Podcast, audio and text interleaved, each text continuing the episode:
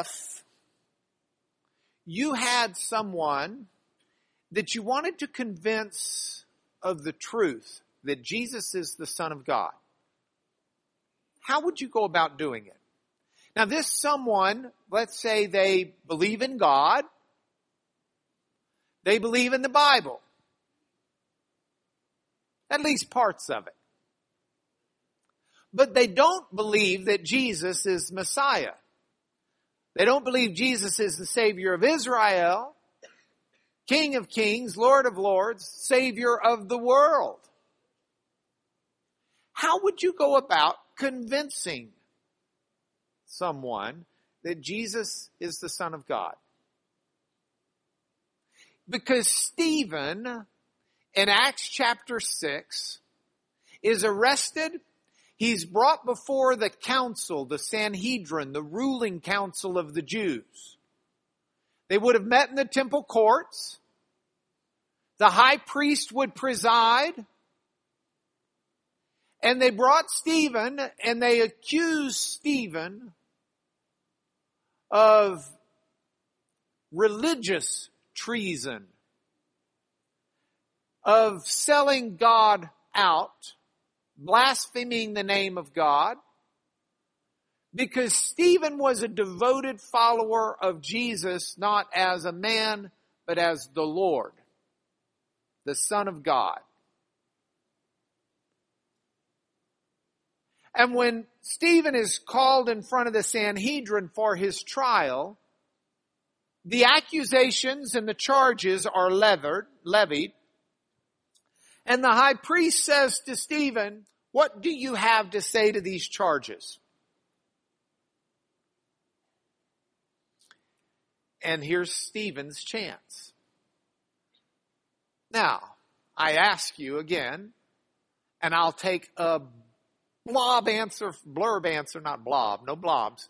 A blurb answer, just spurt it out. How would you go about convincing someone that Jesus is the Son of God? my, my books. You're, I love you, Sandy. we can do better than that though. Come on, give me some more options. Prophecies. Very good. All right. What else? Evidence. Okay. Testimony. Our calendar. She watches Duck Dynasty. You know, that's Phil's big thing. Phil, Phil on Duck Dynasty, uh, uh, the, the dad was peppered one time by um, the the producers of the show because Phil at the prayer at the end of each episode always says in Jesus' name. That's the way they pray as a family. That's their prayer, and the, the, it's often edited out of the show. And the the producers asked Phil one time if he'd just quit praying in Jesus' name for the sake of the show. And Phil said, "Why?" And the editors said, uh, "Because it could offend people." And, and, and Phil said, why would it offend anybody how I and my family pray? And he said, well, there may be other people who don't believe in Jesus. He said, well, they may not believe in Jesus, but what year is it? And Phil's response, uh, the producer's response was, well, it's 2000. I don't know what year it was. He told me this story, uh, in summer before this summer, so about a year ago. So 2012, 2013, whenever it may have been. And Phil said, 2013 what? said, AD. Anno Domini, the year of our Lord. He said, everybody who writes the date is saying Jesus. They just don't realize it because we do our calendar by him. I can pray through him. So Anyway, yes, we could do the calendar thing and Phil would be proud. Now, what, how else? Stephen's speech. Oh, Bob. Oh, oh. But how would Stephen have done it? Here's what you do. You use the Bible. If someone believes in this book and doubts if Jesus is the Son of God, then let's go to the book and show that it's true. Now, Stephen is there. And Stephen is faced with this. And what does Stephen do? He uses the Bible. That's exactly what he does. So, if Stephen does it, then uh, so can we. Now what I'd like to do and what actually consumes, if you're reading along in the context plan, what actually consumes the next, uh, a good bit of last week uh, and the next several weeks is going through the Old Testament in support of what Stephen was doing. Stephen gives his speech in Acts chapter 7. Luke is recording it. Luke is covering about 50 years of history between Luke and Acts. Maybe a little more than that, about 58 years of history between Luke and Acts. 58 years in two short books. Actually, they're the longest books in the New Testament, but they're still relatively short for us. 58 years is a lot to cover. One entire chapter is dedicated to Stephen's speech. In that one, basically one entire chapter, not quite all of seven, but almost all of seven. In that entire chapter, Luke has condensed down, Stephen wouldn't have given a two minute defense. Stephen probably spoke for hour plus. Stephen had a hearing opportunity. He had a chance to explain who Jesus was. He would not have given the Cliff's Note version. And so what we've done in the contextual readings is actually taken for several weeks the Old Testament passages that Stephen referred to, and we're reading them to get the fuller understanding of what they have to say. So with that in mind, let's look carefully. In Acts chapter 6, the charges are levied against Stephen. And those charges are as follows. Stephen is accused of being blasphemous against Moses and God. And specifically, the witnesses say that Stephen spoke out against this holy place and the laws and the customs of Moses. Those were the charges levied against Stephen. Stephen doing it in the name of Jesus of Nazareth, not Jesus Messiah, Jesus Christ. Those are the charges. So if we look at those charges, let's look at the response. And I want to break it apart this Sunday for the readings that we had last week and the Friday before, Saturday before. Um, I want to break it apart and look at it in three different uh, points, three different ideas. First part of the response. God's story is always bigger than man's perception. If you see God at work in your life, and you see God at work in your family, or you see God at work in the world, or you see God at work in, in your friends, at your workplace, at your school, if you see the hand of God at work, I want to give you what I believe is a total, absolute truth. God's story is bigger than you see. I'm very limited by my ability to think. I'm able to think only as well as these gray cells fire in my brain. You can take two fists and put them together like this. That's the size of your brain. Some of you may be a little bit bigger. Some of you may be a little bit littler. Some of us, at half of it's rocks. Some of us may have a lot of air in there. But that's the size of your brain.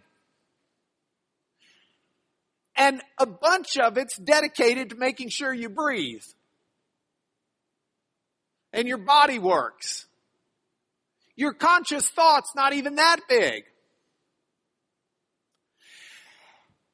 And, and, and, and, and God made us and He made us this way and He made us able to understand Him to some degree.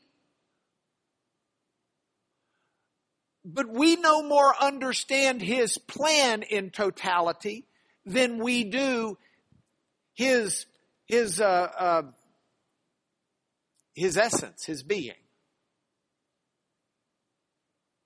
There is a humility that should come to all of us. And even as we grasp and understand God's story, we need to understand that it's bigger than we perceive. Now you may be thinking, why does he make a big deal out of that? If you had a chance to sit with my wife, Becky, Becky, are you here? She's here somewhere. I know she's here. If you had a chance to sit with my wife, Becky, Becky would be able to tell you about a conversation we had in high school. When we were in high school, I was arguing a biblical religious truth with Becky. And it's one where I was right and she was wrong. I had the Bible to support me. She had her ideas. And she said to me, you act like you know everything there is to know about the Bible. You could be wrong. And I looked at her with all the humility I could and said, well, for these purposes, I do know all I need to know and I'm not wrong. Which was about the most arrogant, pompous thing I could ever have said. And I will say over history, I've learned I was wrong about that very thing. But at the time, I really felt like I had a pretty good grasp of what God was doing. And you'd like to think with me up here teaching that I'm going to tell you today, oh, I have a really good grasp of what God is doing. And depending upon how you look at it, I might be willing to say, well, you know, I, I, have a decent grasp of what I think God is doing in some way. But God's story is much bigger and what he's about is much bigger than any of us, even corporately, if we pooled all of our brain power together. It's far beyond what we've got. And that's true even in our part of the story. God is at work in you and in me, doing things and planning things and, and, and maneuvering things in view of a much bigger cosmic tale than we can envision. And it's delightful to see Stephen start out with this. Because you look at those charges, we'll throw up the board for it. And, and well, before we do, let's just Elmo for a second to make sure we're in uh, context. Acts chapter 6. Go to the end where the charges are. Acts chapter 6. Okay, Acts chapter 6. So, um, they pull Stephen away uh, bah, bah, bah, they secretly instigated men who said, we've heard him speak blasphemous words against Moses and God. They stirred up the people. They stirred up the elders. Ah, and the scribes. They came upon him, they seized him, they brought him before the council. This man never ceases to speak words against this holy place and the law. We've heard him say Jesus of Nazareth will destroy this place, will change the customs Moses delivered to us. And the high priest says, chapter 7, are these things so? And Stephen said, brothers and fathers, hear me. Now, if we go back to the PowerPoint. Acts chapter 7 brothers and fathers, hear me. Now, are they brothers because of Moses? Are they brothers because of Moses? No. Who makes them brothers? Abraham. Over 400 years before Moses. This is not a story about Moses. God's story is not about Moses and the customs and the law that Moses gave. God's story, even among those people gathered together there, was much bigger than that. Brothers and fathers, The story goes back to Genesis, the way it's recounted by Stephen. And in Genesis chapter 12, we read about Father Abraham, and Father Abraham is called out of Ur to Haran in Mesopotamia, and then down to Israel's promised land. God called Abraham forth, and Abraham is the father. He's the father of everyone that is Jewish. And it is to Abraham we read in Genesis chapter 12 that as God called him to the promised land, notice the call of God starts out coming to Abraham in Ur. Think Babylon. Then Abraham goes up Mesopotamia. I should have put a map in there. Sorry. Here, we can do a map. Have map, we'll travel. So if this is the, the Holy Land looks kind of like a, whoops. Okay. Have map, we'll travel. Lost pen. Here's pen. The Holy Land kind of looks like an inverted C. Okay. This is Egypt down here. It's got the Nile. This is Israel right here. It's the promised land. And then you've got the Tigris and the Euphrates that are these rivers that dump out over here into the Red Sea. Uh, not the Red Sea, the, uh, uh, the Gulf. This is Saudi Arabia and this is the Red Sea. All right, you with me? Sorta? Not really. This is Turkey. This is Egypt. This is Saudi Arabia today. This is uh, Iraq and Iran up here, but these are the Tigris and the Euphrates. Ur is down here. So Abraham gets called from Ur and he goes up to Haran up here. And then from Haran gets called and sent down toward the promised land. And it's in the promised land where God says, okay, I'm going to give this to your, you and your offspring. It's going to be yours. And your offspring will outnumber the, the stars in the sky. And it's going to be theirs forever. The only problem with this is Abraham doesn't have any offspring.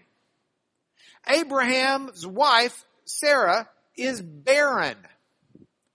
And as a barren woman who doesn't have any offspring, it makes it really tough to believe the promise. But Abraham believes the promise nonetheless. And so we have this. And we have the God's promise to him. And it's a promise that's twofold. It's a promise of the land, but even beyond the land, it's a promise of offspring, that through the offspring of Abraham will come one who will bless all the nations, will come one who will bless the earth, will come one who is the savior, the redeemer, the one who sets aright all that was associated with the fall of Adam and Eve. And the promise is through Abraham and through his offspring. Now, if I'm Stephen and I'm giving this defense I don't, Stephen, I'm, as a lawyer, I'm appreciative of the fact Stephen doesn't start with Moses. He says, don't tell me I'm crossing Moses. Go back before Moses. Don't tell me I'm crossing this holy place. God made his call in Ur. God made his call in Haran. God made his call. He made the promise in the promised land. But the call came in different places. This is no geographic God. The beauty of the temple is not that here is the one place where God will be. This is not the holy place. The holy place is where hu- humans are relating to God. It was a holy place in Ur. It was a holy place in Haran. It's a holy place where Abraham is. Now God makes the promise, but he makes it to Abraham. And what do you find almost immediately after God makes the promise? You find interruptions. There are interruptions after interruptions after interruptions. Abraham goes there, he gets the promise in Genesis 12, and then Abraham has to go down to Egypt. He's got a whole mess down there to deal with. And then Abraham goes back. But Abraham and Lot are having problems. So Lot gets to pick his territory and Abraham is still looking for his offspring, but instead of having offspring and inheriting the land, Abraham's got to go rescue Lot. But in the midst of all of these interruptions, God's story is being unfolded. Abraham rescues Lot, and who does he meet as a result? Melchizedek. And Abraham worships Melchizedek, king of righteousness, is what Melchizedek's name means. And to those people who are hearing Stephen speak, they're speaking in Hebrew or Aramaic. Scholars differ over the two. But in either one, they understood them both. So they understand as Peter's, I mean, as, as Stephen's saying these things, Stephen's talking about Melchizedek and you cannot understand the original language without appreciating the fact that this is the king of Salem, Shalom, the king of peace, who is a king of righteousness, before whom Abraham tithes and gives 10% of all of his, his bounty, who, who breaks bread and has wine with Abraham, the elements of the Eucharist, but the promise is still not fulfilled. The promise is still waiting. God renews the covenant with Abraham, doesn't want Abraham to forget the promises there. But there are still no children. So Abraham decides that God's story needs to be Abraham's story, and Abraham and Sarah figure he'll just have relations with Hagar and get offspring that way. They believe God's promise. They just figure God needs help. And they confuse the plans of man with the plans of God. But God's story was bigger. God's story involves Sarah having a child at an age far beyond it. So Stephen starts and he goes back to Abraham and he explains all of this stuff and we had a chance to read it through the Genesis passage. We get to Genesis 26. We read about Isaac. We get to Genesis 41 through 50 or 34 through 36. Still more delays. They've got Dinah is defiled. And so two of, of the sons, two of Jacob's sons, Simeon and Levi, they have to go and, and, uh, well, they have to go. They went and wound up destroying an entire village and creating quite a headache and a fuss. And you read about the sin and you read about the trouble and you read and you're just sitting there on the edge of your seat saying, okay, where's the promise going to be delivered? When's God coming through with this? And Stephen's telling the story and he's walking through it. And you read about Jacob. Now Jacob's Abraham's grandson. So Abraham has Isaac. Isaac has Jacob and Esau. Jacob, the grandson, he's goofy. And a little bit twisted morally. He pretends to be his brother to try and grab his brother's blessings. He tricks, lies, deceives his father for money and position. He's, he double deals his brother. His name itself is an echo of the, the Hebrew phrase for someone who's a trickster or a deceiver. And in the irony of God's plan, Jacob goes off. He's kind of on the run from dear old dad who's pretty ticked off and definitely from big brother who's older than he is by all of a few minutes, but is much tougher. I mean, big brother's the one out killing the animals. Little brother's the one playing dress up in the goat clothes.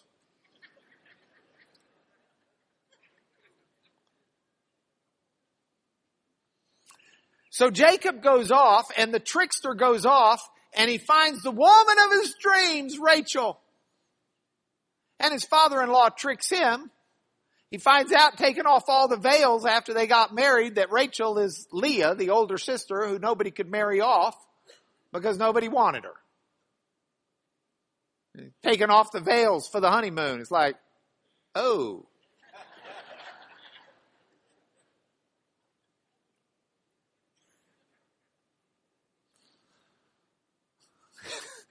Goes back to his father-in-law and says, you tricked me. Wouldn't you love to be in on that conversation? Father-in-law says, ah, I figured you'd know that the oldest daughter's got to get married first. You want the younger one? Give me seven more years of labor. And then the father, in this delightful, frugal sense, says, and we'll just do the wedding now with the promise you'll give me the seven more years because we've already paid for the wedding once. We might as well, while we've got everybody here, get it done again. So what a day. He got two wives. Or what a time. It may have taken a couple of days. But anyway, there are all of these interruptions. Man doing such goofy, goofy things. And yet the hand of God and the story of God is still being woven together in a tapestry that nobody could have ever conceived of. And Jacob, the trickster, learns his lessons. He's been gone 14 years, but coming back, he tells his house, which means his wives and, and their kids, he says, get away, throw away the idols. No more idols. Idols were these little clay figurines that they'd carry around and pray to. Throw them away. Because we're going to worship the God of my father and grandfather. We're going to worship God.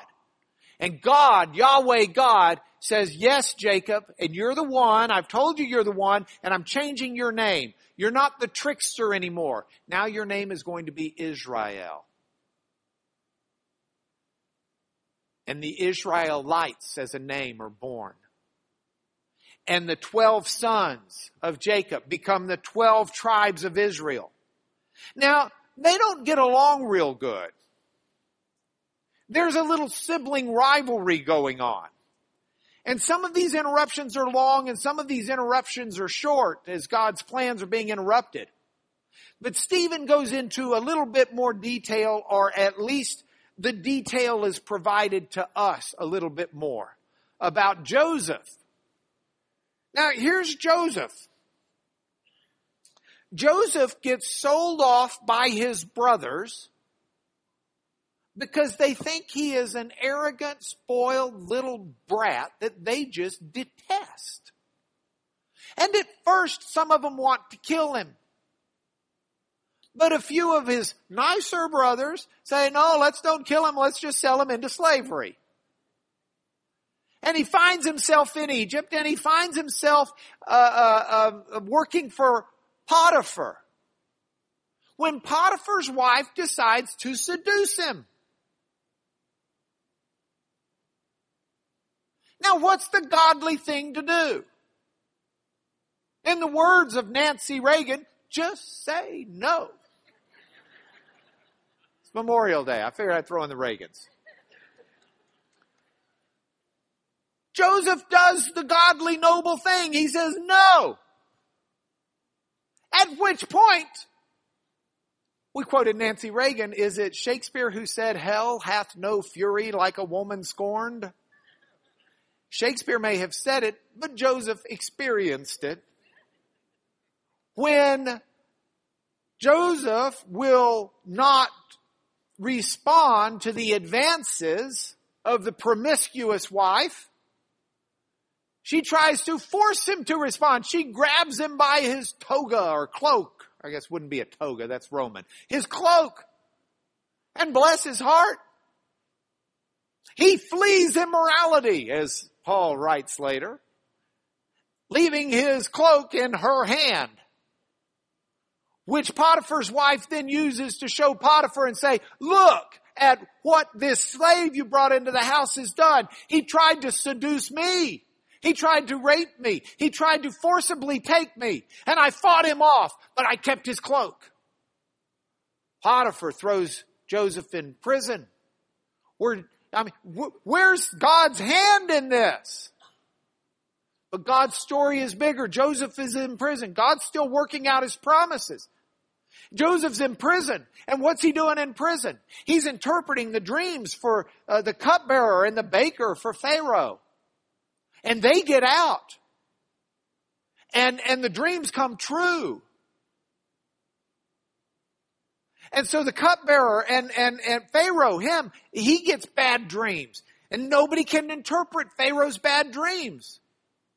So the cupbearer and the baker say, hey, you know what? When we were in jail, there's this guy named Joseph there. He's really good at interpreting dreams. Man, he nailed ours.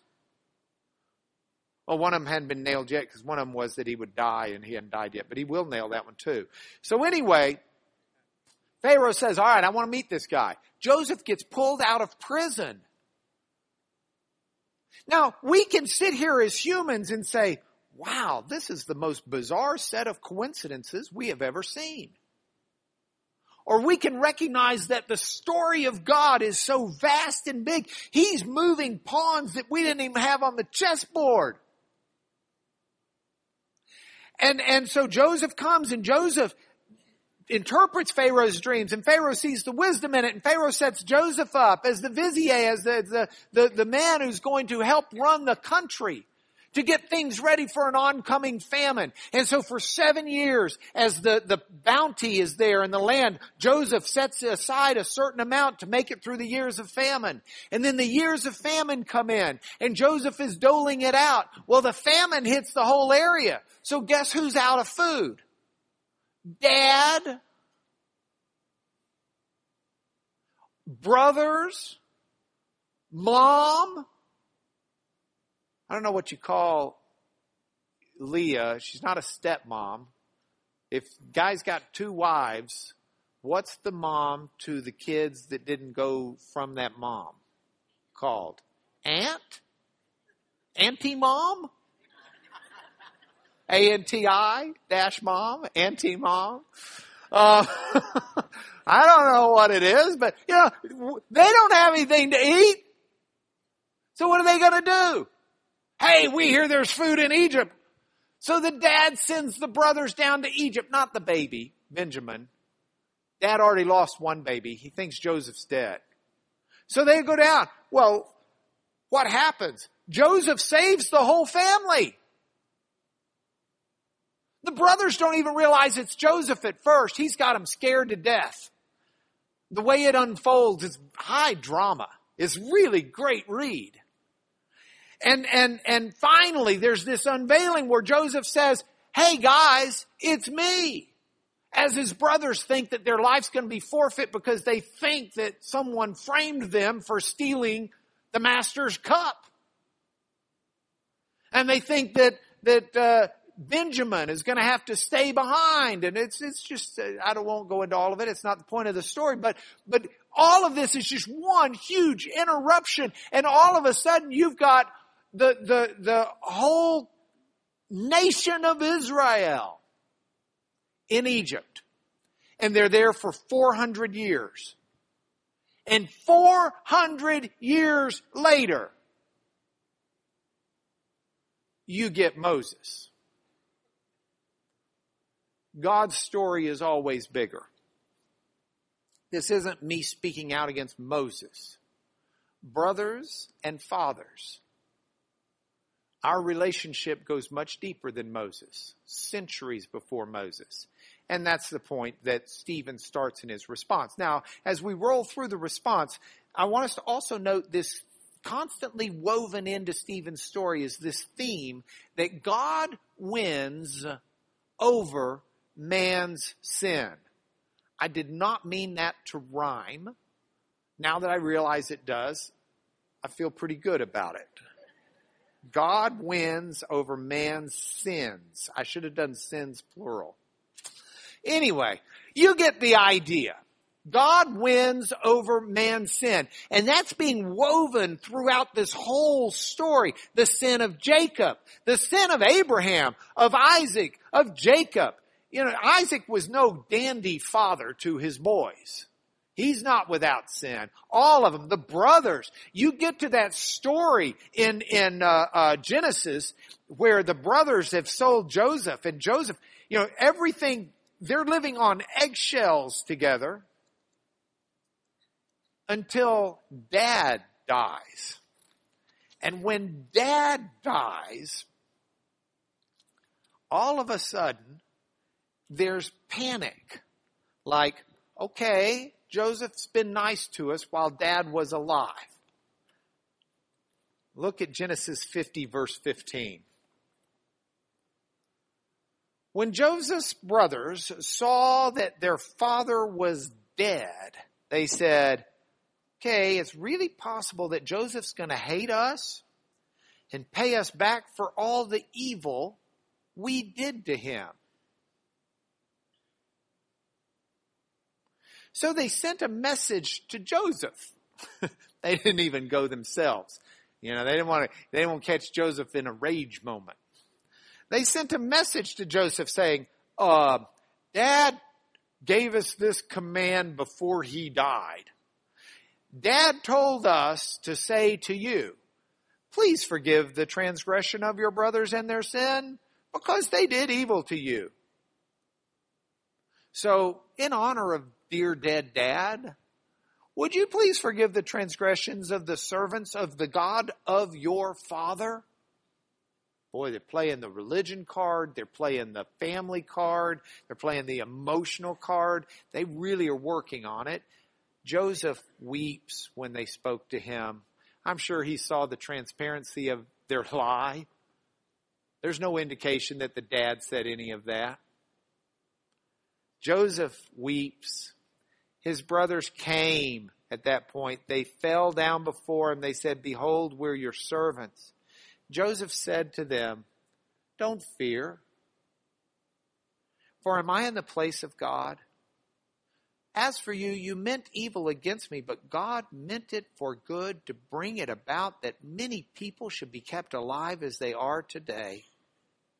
So don't fear. I'll provide for you, and I'll provide for your children. And he comforts them and speaks kindly to them the sin of man, God works in the midst of it. He works through it. It's not God's will for the sin to happen. God is not an evil God. God's not out there pushing man to sin. But this is part of God's story being so big. God's story allows man the free choice for man to make actions and take actions that are wrong and sinful. And through it all, God still weaves the story into fulfillment of the promises of God. God wins over man's sin. And Stephen explains it. In Acts 7, Stephen enters this and he says, and the patriarchs, jealous of Joseph. Now you see, everybody on the Sanhedrin, just like Paul, are able to identify which tribe they came from. Paul is from the tribe of Benjamin. You've got the priest of the Levitical priesthood from the tribe of Levi. They're able to identify which tribe they're from Those are the patriarchs. Those are the fathers. And those are the ones who in jealousy sold out Joseph.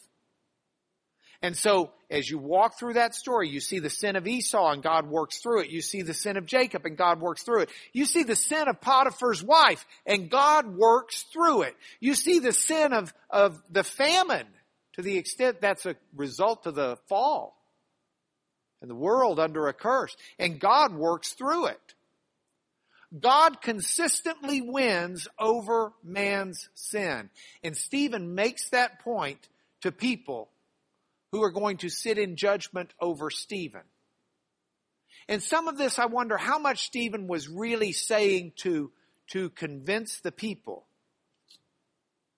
And I wonder how much of this was God at work unfolding to Stephen before his own mind and his own eyes the victory that God will work for Stephen.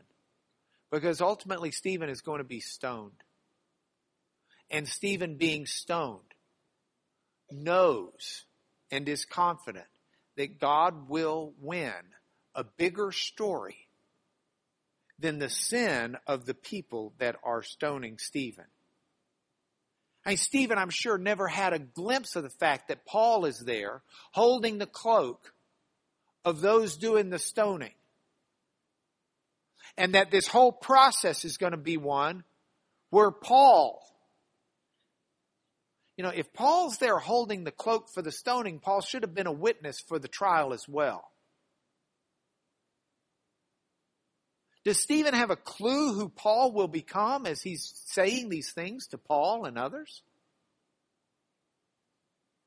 No, maybe a little bit, but at least Stephen knows God is in control and God will win over man's sin. Last. This phrase that Stephen spoke out against this holy place as they're assembled together in the courts of the temple this holy place. Is this holy place the temple? Is this holy place Jerusalem? Is this holy place Israel, the promised land? The point that Stephen makes and that's woven throughout this story is that it's the presence of God that makes the place holy. There's not magic to that temple site. There's not magic to Jerusalem. There's not magic to Israel. Remember how the story started as it was told by Stephen? God came to Abraham in Ur. There's a holy place. God called Abraham out of Haran. There's a holy place. God was with Abraham in Egypt with the people, with the children of, of Isaac, Jacob, and all of his grandchildren in Egypt for 400 years. It's God that makes the place holy. And as Stephen tells the story and he gets to Moses, he makes this point really clear. Moses kills an Egyptian. And as Stephen tells the story, he says that Moses supposed that his brothers, the Jews, the, excuse me, the Israelites, would understand that God was giving them salvation by his hand. Moses sees an Egyptian whipping and, and beating an Israelite. And Moses rises up in the defense of that Israelite and actually kills the Egyptian. And Moses is thinking that his brothers would understand. He, he sees his brothers oppressed. Moses knows the oppression is there. The whole way Moses got in Pharaoh's household was because God was, was uh, protecting him in the midst of Pharaoh killing a bunch of children. This is, doesn't go unnoticed by Moses. He doesn't have blinders on. And Moses comes to the rescue of one of his brothers, maybe one of many that were beaten by this guy regularly. And Moses is thinking that his brothers are going to really be rejoicing. Hey, Moses saved us. And instead his brothers serve him up, call him a murderer. Want to know if they should turn Moses in. And Moses flees. Now, as this story is being told by Stephen, speaking out against Moses? No. Speaking out against this holy place? No. Stephen's making a point though. Moses tried to save his brothers but couldn't. It was never Moses. You go back and read the story in Exodus, God saved the people, not Moses.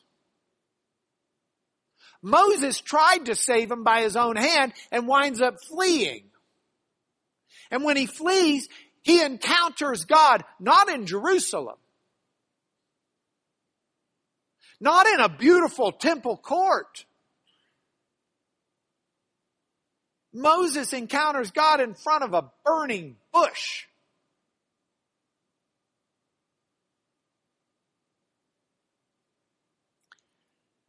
And God makes even a bush holy. It says, take your shoes off. This is holy ground. See, it, it's, it's God who saves, and it's God who makes something holy. And as for the temple,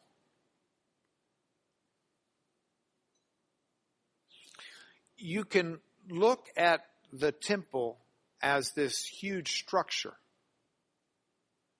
But the same people who are indicting Stephen are indicting him for what Mo- Stephen supposedly is saying against Moses. Moses didn't build the temple, but Moses did build a tabernacle or have it built. A tent with the appropriate places that the temple was modeled after. It had a courtyard. It had a place for sacrifice. It had a holy. It had a holy of holies. And there's some beauty in how this is explained. If we, if we read the way, the, we read the way that Stephen, I got all these names in my brain and I'm going to start calling Jonah Noah or something. Um, if we read the way Stephen explains it, Stephen says it uh, uh, uh, like this. He says, "Our fathers, oops, we're in Acts seven. Our fathers had the tent of witness in the wilderness, just as he who spoke to Moses directed him to make it according to the pattern that he had seen." Moses was told to make the temple exactly the way God specified. And God gave very explicit instructions. And if we read through the Bible, and if we read the contextual uh, uh, passage we added out of Hebrews chapter 9, you read why God was so explicit. The temple didn't just happen to have a court. The temple didn't just happen to have a holy of holies. Look at what the writer of Hebrews says in Hebrews chapter 9. He says, even the first covenant had regulations for worship and an earthly place of holiness. A tent was prepared. The first section in which were the lampstand, the table, bread of the presence, it's called the holy place. Behind the second curtain was a second section called the most holy place, having the golden altar of incense and the ark of the covenant, covered on all sides with gold, in which was a golden urn holding the manna, and Aaron's staff that budded. And above it were the cherubim of glory overshadowing the mercy seat. Of these things we cannot speak, we cannot now speak in detail.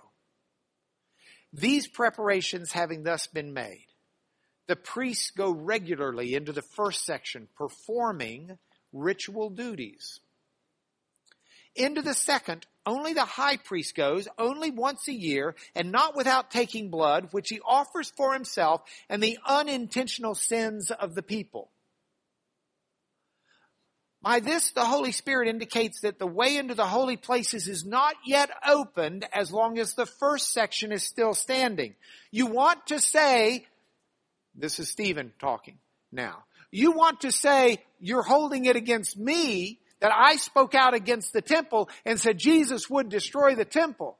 Do you not understand that it was built in a temporary fashion exactly because God told them to build it that way? And just because we now have it made in stone makes it no less temporary. There will come a time where not, it's not one high priest who goes in with blood to atone for the sins of the people. And that's been the message from the beginning. Jesus doesn't speak out against Moses. Jesus doesn't destroy Moses and Jesus doesn't simply destroy a temple. Jesus is the fulfillment of Moses. He's the fulfillment of the temple. Jesus is what it's all about. So, within the framework of that, we will continue next week looking at this. But this response is God makes this place holy. If I'm speaking out for God, I'm not speaking out against anything. Points for home. Number one, God's story is always bigger. I don't know what all you got going in your life. I don't know what all's happening right now. You are, and I am, an important part of God's story. So this should not denigrate or, or reduce or, or minimize our role in God's story. But God's story is much bigger than we see. So I'm just decided I'm going to sit with wide eyes, wide open, in amazement, and watch the Lord's story unfold. I want to live in the, the, the, the, the will of God, but I'm going to pray that Lord's Prayer, your kingdom come, your will be done on earth as it is in heaven, and just watch as God's story unfolds. Point for home number two. God wins over man's sin. I've asked you this before, but maybe you've changed your mind, so I want to ask you again. Um, raise your hand if you have sinned. Okay, Jesus is still not in here. God wins. He wins over your sin and he wins over mine. Now I want to tell you something else, but it's got a question as well. How many of you have ever been hurt because of the sin of someone else? Raise your hand. We're in common company here. And I have news for you. God wins over man's sin. Please understand, that does not mean God is happy with the sin. He dies for it. The sin grieves him. Jesus, looking at a little child, said, if someone sins against this child, it's better that a huge, massive millstone, those weigh a few thousand pounds and are bigger than I am. It's better that one of those get tied around that person's neck and they get thrown into the sea. God cares intensely and God grieves and God hurts when bad things happen. This is not a God who is the author of evil. This is the God, though, who can trump evil. This is the God who can bring redemption in the face of, of, of pain, who can bring healing. That the healing may leave a scar, but that scar becomes evidence of the hand of God working in your life and mine. God wins over man's sin, our own individually and the sin of others against us. Last point for home. God makes this place holy. The holiest place you will ever encounter God is wherever you encounter God. And the beauty of the sacrifice of Jesus, destroying the temple, is the clarity that it gives us that we approach God in Jesus' name. And we commune with God anywhere, anytime, because He makes those places holy. Would you pray with me? Lord, thank you so much for this grand story. And I rejoice and look forward to the day in eternity where I can see even more fully how we fit into this whole story you've got going. But for now, Lord, with limited vision, we just come before you saying thank you for, for loving us, for calling us, for putting us into your story, for making us uh, uh, important parts to your story. Would you please uh, uh confirm within each one hearing this prayer, your hand and touch on their life.